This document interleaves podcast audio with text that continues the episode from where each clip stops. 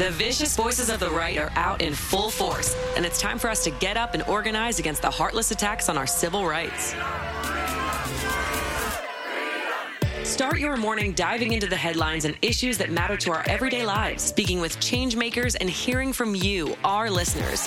Hear your host, Zerlina Maxwell, break down the top news, push for solutions from officials who represent us, and call out the misinformation and hypocrisy that surrounds us. Plus, the engaging stories that keep you energized. Get your morning boost of politics, culture, and everything you need to start your day. It's always darkest before the dawn, but the dawn is here shining a light on the ruthless forces across the aisle and rising for a brighter future for all of us. This is Mornings with Zerlina. Welcome to Mornings with Zerlina. I'm Zerlina Maxwell, so we're going to do a deep dive into Generation Z and their impact on the midterm elections today. Joining us is Congressman elect Maxwell Frost, and then we're going to have a conversation with Santiago Mayer, Executive Director of Voters of Tomorrow. Joining us now, Maxwell Frost, Congressman elect from Florida's 10th district, the first Gen Z member of Congress in American history. Good morning. Thank you so much for being here. Congratulations. Good morning. Yeah, thank you so much for having me. What are the keys, in your view, to your success and your win this week?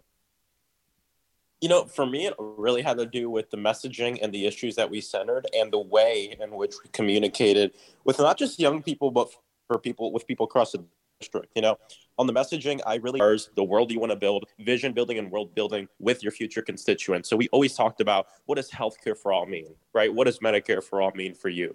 What does it mean to have a thrivable wage? Mm-hmm. What does it mean to have uh, to live free of gun violence and really building that vision together with your constituents during a campaign number one buys them into your vision and you as a person and the movement but it also shows that it's not just about you, it's about all of us. And I think that's really important. I think that's such a different message than you hear from a lot of folks running for office. I mean, you are going to be the first Gen Zer in the Congress. I feel like that is a significant moment, not just in terms of clearly Gen Z having an impact in voting for elected officials, but now you're going to be a part of the conversation of policymaking. What are your top priorities going to be going into a Congress that is a lot older uh, than you are and that um, probably has a lot different priorities? yeah, yeah. Well, you know, I, I always say I feel like I don't think Gen Z cares about different issues than everyone else. I just think we see the same issues, but through a different lens. Mm. Uh, you know, when we talk about the economy, um, and, you know, that's a word that's thrown around a lot. Um, I like to think of it more as just, you know, ensuring people have the resources that they need um, and, and everyone has that economic justice.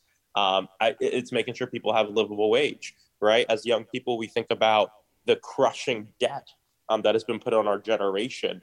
Um, that is not just on young people, but it is on, you know, medical debt, uh, student loan debt affects people no matter how old you are. Um, and we know as young people, it's not not because we live beyond our means, it's because we've been denied the means to live. Mm. And so we're mm. interested in solutions to stop that root problem. So of course I'm you know we're for the cancellation of student debt so we can help people. It's a racial justice issue. Um, it's a social justice issue.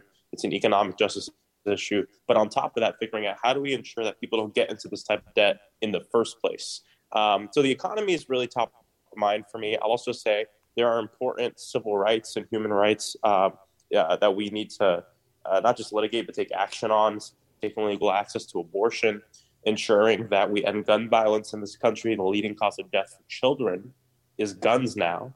Um, so if you're, you know, so I, I, always I always bring that up because it's in this country mm-hmm. in 2022 right now, um, and the issue is getting worse. So there's a lot we got to tackle. Those are a few protecting our democracy, which the world the word is thrown around a lot. I feel like sometimes you know everyday people listening might not don't really understand what what, what that means because sometimes I don't.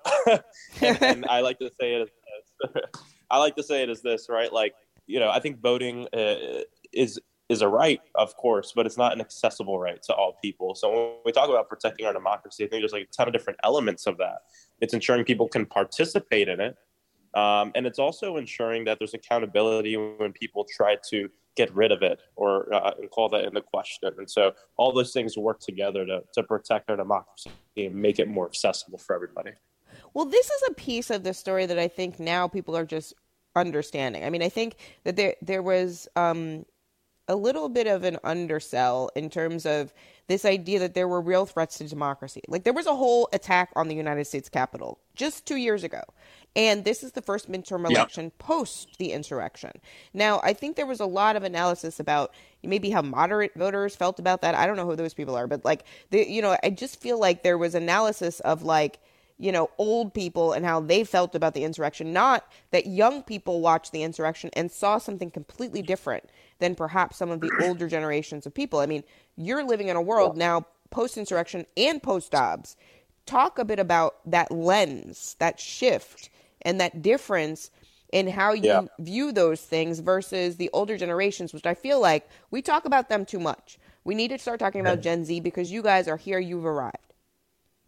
A hundred percent, a hundred percent, and we're seeing that Gen Z is slowly becoming, or not slowly, quickly becoming, one of the Democratic Party's most reliable voting blocks. I mean, we saw just in the midterms here, sixty-three percent of Generation Z voted for Democratic candidates up and down the ballot. So I think it's important to talk about this lens. I mean, look, I, will tell you, when January 6th happened, for me, um, I thought a lot about when I was on the streets uh, protesting for Black lives and in protection of my community. And the tear gas, the mace, being arrested, going to jail, the verbal abuse that I experienced.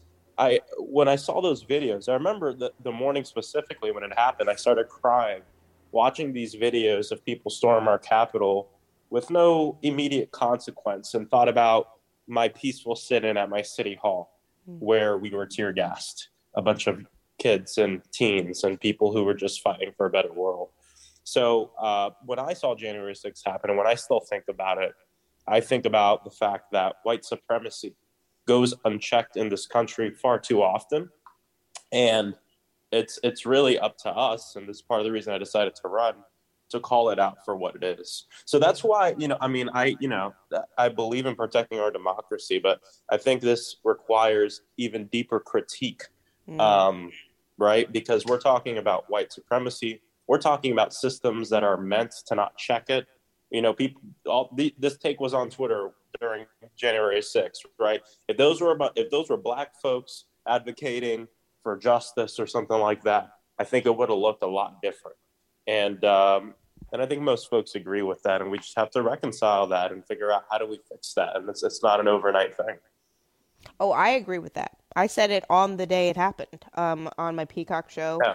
Um, I said that if those were black people, it would have turned out basically just what you said. It would have been really different. And every single step they took was an exercise of privilege. I mean, it was just like they walked right in and then walked right out. Yep. I mean, there's this funny meme on TikTok that's basically like, you know, some of the folks coming out of the cap, literally coming out of the Capitol building on the day of the insurrection, just walking out like it's the end of a concert. Just, just, no, you know, walking out like, you know, they went in to see the show and it's over and they're just going to go meet their friends for, for, you know, an after night, after show drink. Like it, it was yep. so casual and and even some of the sentences I think have been less than uh, uh, severe, considering the fact that what they did. I I mean I didn't know you can just run up in the Capitol and come out and then you just get probation. Like I'm like what yep. what is going on? Um, so, so I want to sort of go back to something we had really done a deep dive in earlier in the show with Santiago, um, which is Generation Z. Now, you are in Generation Z, but also Generation Z showed up to vote for the Democrats. Like basically, they saved democracy in this cycle. I mean, there are a lot of different demographic groups, and we don't know all the numbers and the breakdowns yet. But if you're having 360% increase in turnout at college campuses in three of the battleground states, which thank God those governors are now going to be able to preserve democracy in the next presidential cycle. Um, but when you think about Gen Z showing up and, and in numbers in this way to s- preserve democracy. Do you think that the party infrastructure needs to take notice and begin investing more in candidates like you and also organizing young people like you and younger even? hundred percent. I mean, I have a lot of opinions on what the party should do in organizing. I did. I definitely believe that investing more in young candidates, um, and also and you know, and, and, what I what I like to talk about too is we need year-round infrastructure building. I mean, mm. this is a problem. Look, election day was a very bittersweet day for me. Obviously, my election happened. We made history, and it was a great night.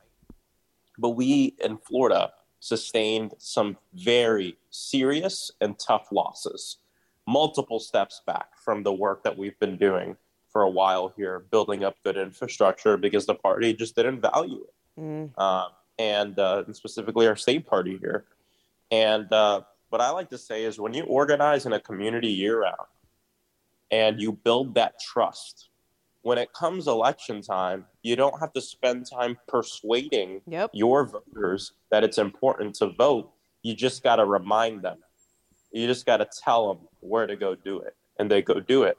You know, people say there was a red wave in Florida. There was no red wave. A red wave is when more Republicans come out to vote than ever before. That didn't happen. What happened is just Democrats didn't go out.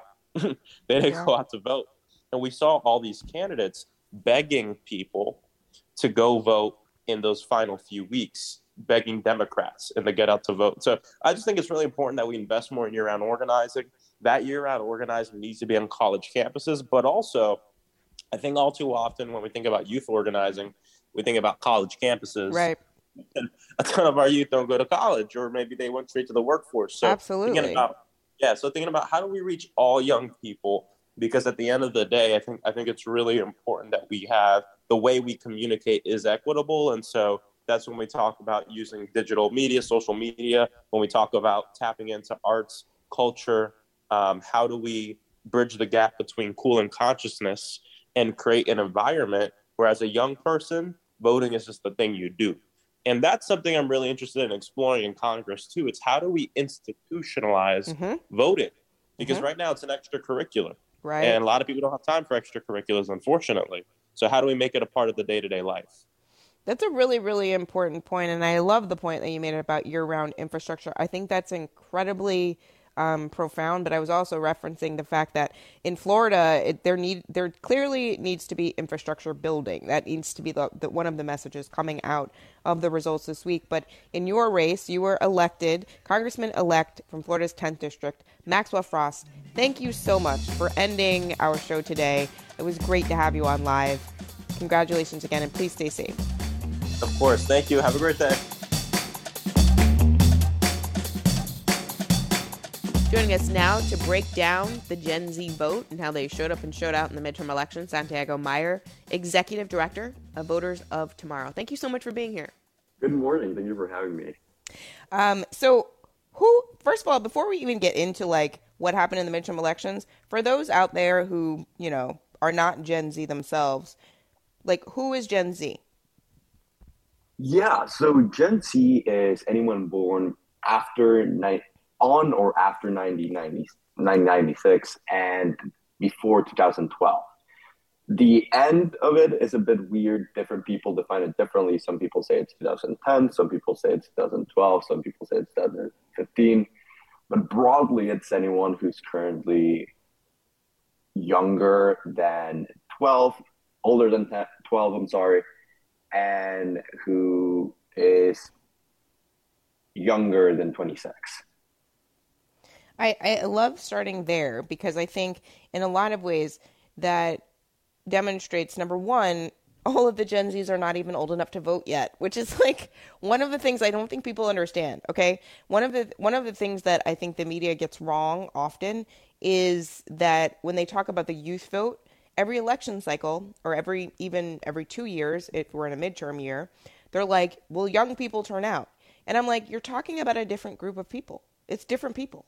There are different people voting in this cycle or who are eligible to vote, right? So, how? What's a better way to think about every two years or even every election? Um, how should we better analyze this Gen Z as a voting bloc and as a generation in in in terms of the fact that there's always a new batch of them. I think the biggest thing is to really make sure that you define who you're talking about. Because the youth vote, the term is used to define different groups of people really frequently. I mean, for us as an organization, the youth vote is 18 to 24. Many data firms use 18 to 29.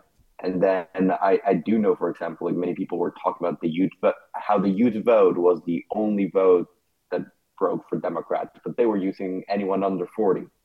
So I think clarifying who you're talking about really provides that full context and paints full picture. And then you can add those additional details. You can say, these were millennials, this was Gen Z. Eventually, you will say, this was Gen Alpha. And it really helps paint the picture because each generation does have different voting tendencies and different political values. So by explaining who you're talking about, it really helps create the idea of what generation generation is doing with those political values. It's an important um, sort of foundation to start with. So now we know who they are. So how many of them turned out in the midterm elections? Every single midterm elections, we hear about how normally, you know, all the history books say that it's older people who turn out in midterm elections. Young people don't show up in midterm elections. What made this year different? Yeah, so we don't know how many people turned out just yet. And it is driving me insane. I'm waiting for those numbers to be available so we can start crunching them. But by all accounts, it was a record high number. I mean, just from hearing from our people on the ground, I know that uh, turnout in the University of Pittsburgh, the University of Michigan, and the University of uh, Wisconsin Madison was up more than 300% wow. over 2018. And I think that's a huge statistic. And it shows that there was a big trend to vote at higher levels. So we're expecting the numbers once they're released to be higher than 2018. Uh, this year was different for a lot of reasons. I mean, we saw, we've continued to see this trend of young people really making their voices heard we saw it in 2018, really in large part led by for Lives and the gun violence prevention movement. We saw it in 2020, led by a huge need to replace Trump with a candidate that really at least listened to Gen Z priorities. And then this year, we have seen an all out assault on Generation Z by the Republican Party. And whether it's at the state level with things like Don't Say Gay and book bannings, or at the national level with the Dobbs ruling by the Supreme Court, the far right has really just decided that they're going to come out after everything that Gen Z values. And obviously, Gen Z is not a big fan of that. So we have, needless to say, so we have been working and organizing through since the 2021 presidential inauguration, we knew this was going to be a tough lift, and we have been work working 24 7 since to make sure that we were able to deliver this critical vote. And by all accounts, it seems that Gen Z did turn out, and not only did it turn out, but it helped Democrats really defy political gravity and still has them with a pretty decent shot at taking the Senate and. I mean, I think that that's exactly what happened here. Um, again, we don't know all of the, the totals yet, but I think specifically that data point that you cited about the 300% increase in turnout on college campuses, that doesn't happen by accident. I, I, I it's not only that Dobbs was overturned. It's not only that climate is a crisis. It's not only that you all have to live here on the planet that is being destroyed currently that we're not you know, doing anything about quick enough, you're not only concerned about those issues. I think it's it's also the fact that you're organizing yourselves to engage and participate in the election, right? People don't just show up because there's a polling location on a college campus. Everybody has to be talked to, right? I mean, speak to the organizing that you reference that you had started doing at the inauguration because that's the kind of stuff that happens on the ground and behind the scenes that the media completely misses when they're talking about polls of likely voters, which don't include you guys. Yeah, so that was kind of our big starting spot because as we kept seeing more polls being released, especially over the last few months as we switched to likely voter models, the first thing we noticed is that because young voters are not traditionally likely to vote, they were really mis- this, miscounting the youth vote, and they were not expecting young voters to turn out, and obviously they were wrong. But yeah, I mean, for anyone who might not know, Voters of Tomorrow is a Gen Z led organization that works to turn out the Gen Z vote. So it is by us, for us, and it is that really guides all of our work because we we are who we are talking to. And we have over the past few months put incredible effort into turning out Gen Z. I mean, through our organizing program, we've reached over 5.5 million, I believe, uh, young voters in critical districts and critical states. We have received, we have our digital program ended up with a reach of over 100 million impressions. Wow. And it, it's insane. I mean, I, I, I say these numbers, and at this point, I'm still kind of, I haven't slept much since election night still. So I'm still kind of processing the real results of all of this. But they are huge numbers. And I mean, there is a, we're still, like said, finishing everything up, but there is a very real possibility that this program was the largest youth voter contact program ever. And we're not a particularly big award. So wow. If we could really, and by the way, I'm not, I'm obviously not taking all of the credit because it is impossible to do that. This was a amazing coalitional effort by amazing organizers. But if this movement was able to deliver these results without any real investment, mm-hmm. I, I, I just look forward to seeing what we can do if we're able to get more institutional support and yeah, I mean, just support into these efforts because five we contacted 5.5 million uh, young voters. We I believe, did over 300,000 phone calls and actually had conversations. And I think that is a very important part of all of this because we were talking to people mm-hmm. and we were not just talking to people. When we texted someone, if they replied, I, I think my favorite conversation was someone that said that their polling place was at one of our organizers' mom's house. and our organizer, our organizer replied, Sure, I mean that's fine as long as you think about mom voting with you. That's so funny. And this person replied, "Oh my God, you're my favorite person. I'm voting just because of you." And conversations like that, conversations like this, we were also happening in person. I mean, mm-hmm. our our chapters in college campuses and local communities were working around the clock to really meet young voters where they lived, where they are. They were in college dorms, they were in uh, college campuses and high school campuses, talking about what mattered and finding different ways to really engage young people. I mean, in Texas, we were distributing condoms with custom printed QR codes to register to vote, raising awareness about the threat to contraception in Florida, we distributed books with uh, voter registration information, all of the books that had been banned by wow. different school districts. And we saw incredible results because these are people that care about things like this. These are people that don't want to be told what they can read. They don't want to be told what methods of contraception they're allowed to use. They don't want to be told. We we helped organize amazing walkouts in Florida and that's because they don't want to be told who they can love. Mm-hmm. And I, I think when you see that energy and then you see these results, I don't think anyone who worked with the youth over the past few years is surprised at what happened Tuesday. I I definitely was not surprised. I mean, I had I had a feeling, I just didn't know, right? I think uh, we're all sort of going into an election day being like, especially as an organizer, you're just nervous. You're like, okay, I did all the organizing.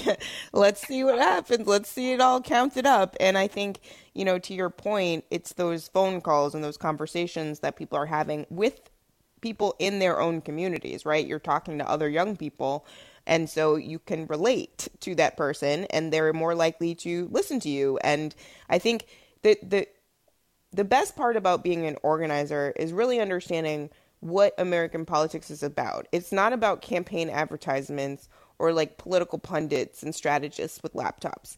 It is about the people. And when you actually organize, you learn that. Like, I mean, presidential elections, midterm elections, campaigning is is kind of like a ridiculous thing that we all do, right? We all sort of sit through it and it's normalized, but it is a little funky. Like people are walking around shaking hands and like kissing babies. I don't know what it has to do with public policy, but um, this is what we do here. And and one of the things that's so important is it's the hidden aspect of campaigning, the organizing, the organizers.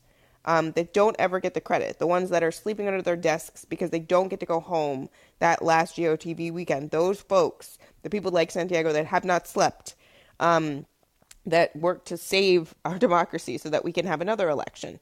You mentioned some of the issues that Gen Z um, was engaging on, um, like abortion and contraception post Dobbs, but also I can't help but include gun safety among them, right? Because when I sort of, I think it was Joy-Ann who made the point that um, the Newtown kids, by the time Parkland happened, they were the same age as the Parkland kids. Like that, that is basically the gen- this whole generation of young people has grown up with mass shooting drills and you know mass shootings, um, surviving them, hearing about them, being afraid of them.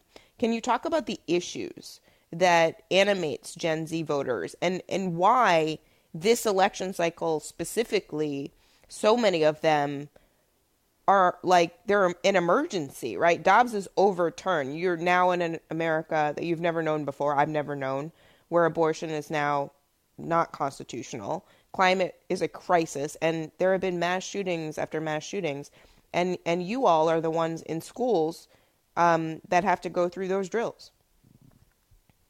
Yeah, I mean, listen, I think this election was different, especially because we are really seeing sort of this combination of issues. So it's really not a, there's really not a particular issue that drove young people to the polls. It was really a mix of many issues that really sealed the deal. And obviously, uh, abortion and the Dobbs decision was a huge driver, but that's also combined with climate change and gun violence and access to education and student debt relief. I think especially with gun violence, we have seen a huge wave of movement on the issue. And this wave has not reached Washington in particular yet, but we're working to make sure that people in Congress really accept the fact that it is untenable to have free access to weapons for absolutely anyone who wants to buy a AR-15 for absolutely any reason. And over this past year, I mean, we did see at least some restrictions passed on guns. So you you do have these sort of small successes, mm-hmm. but at the same time, you keep losing all of these other battles at the state level and you keep seeing all of these people who are ban- again banning boats, but they're not banning guns that are really killing us. I mean, I I've never met anyone who has been shot by Beloved, so maybe Ron DeSantis knows something I don't. Mm. But when you're prioritizing the when you're prioritizing maintaining this like rosy picture of American history just because you're really embarrassed of what real history is, but at the same time you're refusing to take action when kids are dying every day i don't think you're really an ally to generation z. In fact i think you're against them. Mm. and time and time again you've seen all these politicians prove that they're against us. And i mean after tuesday they've really taken off the mask you have Republican operatives just straight up attacking Generation Z on Twitter. You have yeah. uh, Republican commentators saying that wait, maybe we should raise the voting age to 21. they won't. They won't raise the voting age. They won't raise the minimum age to have a weapon to 21. But they lose one election and they're ready to go and change the 26th Amendment. And it, it's it's funny, but at the same time, it is so pathetic and I it know. is so it is so it just goes to prove the fact that they they know they can't win Generation Z without losing their fascist ideals, but they are so attached to these ideals that they rather lose an entire lifetime of political power just to have five more minutes being Trump wannabes. It is very funny that that was their response um, to you all turning out and just participating in democracy. Like, shut it down. we got to raise the voting age. Um, I, I, I can't um, go without asking you in the last minute um, or two about Maxwell Frost, who is the first Gen Z um, ever, um, ele- the first, the youngest Gen Z and first Gen Z ever elected to the House of Representatives. Now, there was so much talk about AOC when she was elected, but she is a millennial like me. talk about this this new era we're in where Gen Z is not just electing people, they're going to run and win. Yeah, listen, uh, I'm very excited about Maxwell. Uh, Voters of Tomorrow was one was the first national organization to endorse his race back when he announced, and we worked incredibly hard to support him, to get through his primary, to get him through the general, because we knew that in Maxwell we have like a true ally that would not only be a part of Gen Z and represent Gen Z, but it would really also work with Gen Z to participate in politics. And he is really a true representation of Gen Z values. He is progressive, but he's pragmatic, and he is willing to work hard to get things done. So I'm, I'm incredibly excited for him to be there, and I, I really look forward to to many more Gen Zers joining the ranks of Congress over the next few years. Thank you so much for being here this morning, Santiago Mayer, founder of Voters of Tomorrow. I said for the first time. I don't know what's going on in my brain. Voters of Tomorrow. It's so terrific um, to see Gen Z coming into what I knew, I knew was their potential in terms of their impact on this country for the better. Um, and I think that this is the future that I want. This is the future liberals want. I want um, inclusion. I want um, I want people who don't discriminate. I want like I, I just love Gen Z so much, and I feel like um, we're finally seeing some of that come into come into and become real, and that is making me so so happy. Um, Santiago, thank you so much again.